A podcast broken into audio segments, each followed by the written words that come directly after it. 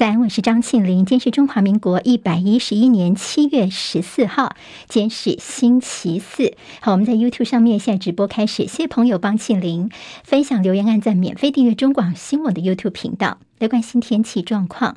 昨天深夜到今天清晨迎来最大的满月，您有没有抬头看看这个超级月亮高挂在天上的是？又大又亮哦，所以网友从昨天晚上开始纷纷晒出照片。今明两天还是要留意要年度大潮的发生。好，南方云系呢，北移带来的水汽，今天在南部跟东南部断断续续还是会有雨，其他地方是多云到晴，高温炎热，尤其是花莲纵谷可能会飙破38度的高温，所以现在亮的是高温的红色灯号。好，如果错过了超级月亮的话呢，这个礼拜六的凌晨4点多钟呢，还有一个蛮特殊的景象，就是在天空会出现一颗会移动的超亮的星星，全程移动大概7分钟时间。不过这并不是什么样的星星或星体哦，这是高约400公里的国际太空站，在今天礼拜六的清晨4点多钟的时候呢，天空当中有机会观测到。好，在美国昨天晚上所公布的6月份消费者物价指数 CPI， 看到通膨真的是非常的严重，年增 9.1%， 9.1 这个数字远超过经济学家预测 8.8%， 甚至上次数字是 8.6%， 现在一口气到 9.1%， 飙近41年来的新高。联准会为了压制通膨，在2个礼拜后他们的会议有充分的理由来大幅的升息了，所以市场上担心说联准会可能不止升3息，一口气升4码的可能性也是有的，不止3码，4码看起来恐怕也会等到。今天清晨收盘的美国股市道琼下跌208点，收在30772点，科技为股主的纳斯达克指数跌17点，收在11247点，史坦普500指数跌17点，收在3801点，唯一上涨的是费半，费城半导体上涨19点，收在2577点。国际油价在今天是小幅上扬，欧元对美元贬破1比1平价，创最近20年来的新低之后，今天欧洲主要股市是收跌的。为了对抗通膨，加拿大央行一口气升息4码，就是1个百分点，这也创下从1998年以来加拿大最大的单次升幅。G20 的财长跟央行明后2天在印尼的巴厘岛要举行会议。MF 总裁已经先示警说，全球的经济前景变得是明显的暗淡，而明年恐怕情况会更加的艰巨。受到疫情的控制，还有港口的积累的一些货柜库存的释放，所以中国大陆在6月份的出口反弹幅度超出预期，在上半年的贸易进出口贸易总值在中国大陆成长超过10%。突破连月来的僵局，俄罗斯、乌克兰跟联合国还有土耳其的官员在伊斯坦堡举行一个4方会议，希望能够恢复乌克兰的谷物从黑海港口能够安全出口。北韩他们在今天承认了俄罗斯所支持的2个乌东分离主义国家，说他们是独立的国家，所以乌克兰很不高兴，他们正式宣布跟北韩断交。斯里兰卡宣布进入紧急状态，首都科伦坡群众持续示威抗议粮食跟燃料危机。流亡的总统阿贾帕克萨向美国申请签证踢到铁板，向印度试探也被打了回票之后，他昨天先逃到马尔地夫了，现有说法他的下一站可能会到新加坡去寻求庇护。东非国家坦尚尼亚出现一种未知的怪病，这个神秘的怪病呢，症状是很多人会流鼻血、全身疲倦，然后就会倒下。现在说至少已经有3个人死亡了。而在坦尚尼亚的官方说，这怪病疑似是由野生动物传染给人类的。好，接下来我们进行10分钟早报新闻，10分钟时间快速了解台湾今天的日报重点。谢谢朋友喜欢庆玲的单元，帮我多多的分享给您的朋友哦。好，我们来看今天的报纸，一个最大重点就是昨天晚上大概台北时间8点半钟所宣布的，美国6月份的通膨飙破9%，刚听到数字是9.1%。好，这个数字呢，比大家原先预期的还是高了许多。虽然白宫官员之前已经先打了预防针，但是呢，这个41年来的最高的这个通膨，让人数字觉得非常的惊心。这代表的是美国民众的生活费用的压力，短期之内恐怕是没有办法疏解的。那么大家就预期说，联准会一定会有动作了，因为在月底他们还有一次会议哦。这次会议呢，原本说呢，2码、3码。都有可能，现在看起来恐怕4码都有机会看得到。所以联准会现在把控制美国的通膨现在上最重要的一个问题了，而且会付出的是经济可能会衰退这样的一个代价。但对我们台湾的影响是什么呢？像是有学者就担心说，台湾下半年的出口恐怕会受到冲击，影响到我们的经济成长。还有台湾的物价跟美国啊其他国家相比较，相对是比较温和的，但是事实上今年国内的实质薪资已经下降了，所以早晚会反映到通膨的一些冲击。现在政府要怎么样，尤其是民众对物价的一些预期心理，怎么样能够比较消除呢？也是政府现在非常重要的课题了。好，我们看到昨天国安基金呢，其实在前天晚上的时候，他们宣布说，又要护盘了。大家说是发家湾一系又有改变了。好，你在礼拜一说呢，因为这股市有支撑，所以不需要护盘。但是在礼拜二你又说，可以进场护盘哦。所以我们昨天礼拜三的时候，我们就看到，股市昨天是大涨了300多点。但是有人就说，这是我们国安基金第一次在10000点以上你就进场去护盘，说这个时间会不会太早了一些呢？有说这台股现在只到半山腰而已，还有一些通膨等因素都没有厘清，你就出了王牌哦。所以其实我们要对股市的一些做法，手上还有很多张王牌，你怎么最后把国安基金的护盘这一招拿出来呢？比如说像金管会他们也可能有好几招啊，像限空令等等也都还没拿出来，但是你现在就进场护盘，时间会不会太早呢？所以有个说法就好像是，如果一般小感冒的话，你可能吃维他命 C 就好了，结果你也把它送到开刀房去哦，这也是大家的心中的一个疑虑。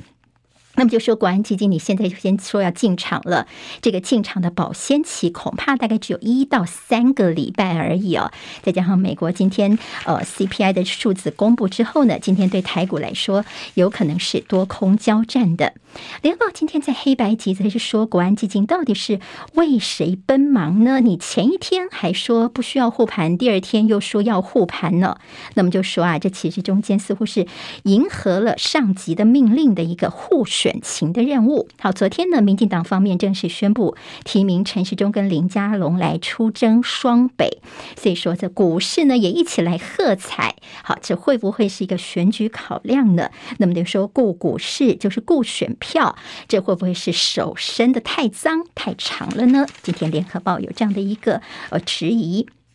中国时报今天头版头条是落跑选市长陈时中在今天要请辞。好，昨天已经正式获得民进党的提名了，所以今天我们的疫情指挥官陈时中，那么同时也是卫福部长哦，他今天的行政院会这边他之后就会请辞了。他的接任人选现在看起来似乎就是他一路提拔的政次薛瑞元来接任的可能性是最高的。当然大家在野啊就说，你这个陈时中一直说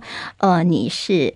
责任来了我就扛，但是大家所看到的是你的卸责啊、推责或者是逃责任哦。所以这个落跑的市长，当然现在包括了绿当然是支持陈时中，蓝白方面都对陈时中呢，等于说你把台北市民当作是塑胶吗？那么在林佳龙要选新北部分，他就说现在看起来他的民调算是落后侯友宜的，但是他点名侯友宜，他也下战帖，他说请接下我的战帖。林佳龙觉得说呢，如果最后能够逆转胜，这样的比赛才精彩。联合报今天在头版跟内页当中提到的是国民党的桃园市长参选张善政的这个专访。好，张善政呢，他之前因为确诊的关系，他已经解隔离了，开始要恢复一些活动哦。那他接受联合报的独家专访。当然前一阵子，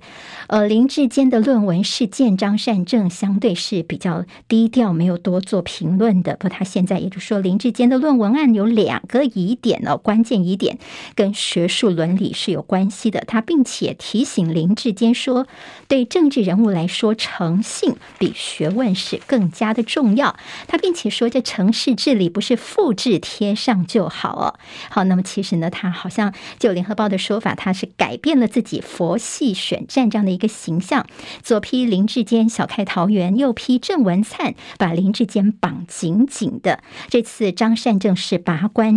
剑出关。张善政呢，他的云淡风轻之前战友相当的急哦，甚至很多声音都没有听到，现在哈要开始启动他的选战模式了吗？同时我们看到了，昨天看到这也是台湾指标调查研究公司的一个民调，说在论文事件之后呢，张善政的支持率上升为 31.3%， 支持林志坚的下滑为 24.8%， 跟6月份下旬时候相比较，张善政的支持率上升 2.5 个百分点，林志坚则是跌了 3.5 个百分点。这代表的是论文事件的确是让林志坚的支持度明显受到了影响。好，今天在中国时报的内页说，这个现在在民进党内的18县市长的人选呢，即将就是要全部亮相了嘛。这中间14位县市长都是你蔡英文主席钦点黄袍加身上战场的，所以是满城尽是英文系。好，那现在呢，2022年的县市长选举紧抓着提名权，一口布局到2024年大选，要找最强的接班人。那么其实在蔡英文的这样的一个党内势力的抓得牢牢的，他的强势提名，今天在中国时报的社论说这是一个民主的灾难哦。联合报的社论则是说呢，是陈时中好赌，还是蔡英文太藐视台北人了呢？指的就是他提名的一些问题。另外在行政院方面已经定调说呢，在选前不会内阁改组，至于在选举之后呢，再看看选举的结果跟民意，研议内阁改组的可能性。好，这是在国内的政治方面。那在联合报今天的民调观察的是基隆，说基隆的选情紧绷，好，的确是有点五五波。在谢国良国民党方面支持度 32%， 蔡适应民进党 29% 的支持度，另外两个人胜选看好度同样都是2成7%，所以在基隆来说，小党跟其他的蓝营分裂冲击有限。其实现在蓝绿各自有哪些隐忧呢？今天在基隆部分可以参考联合报的报道。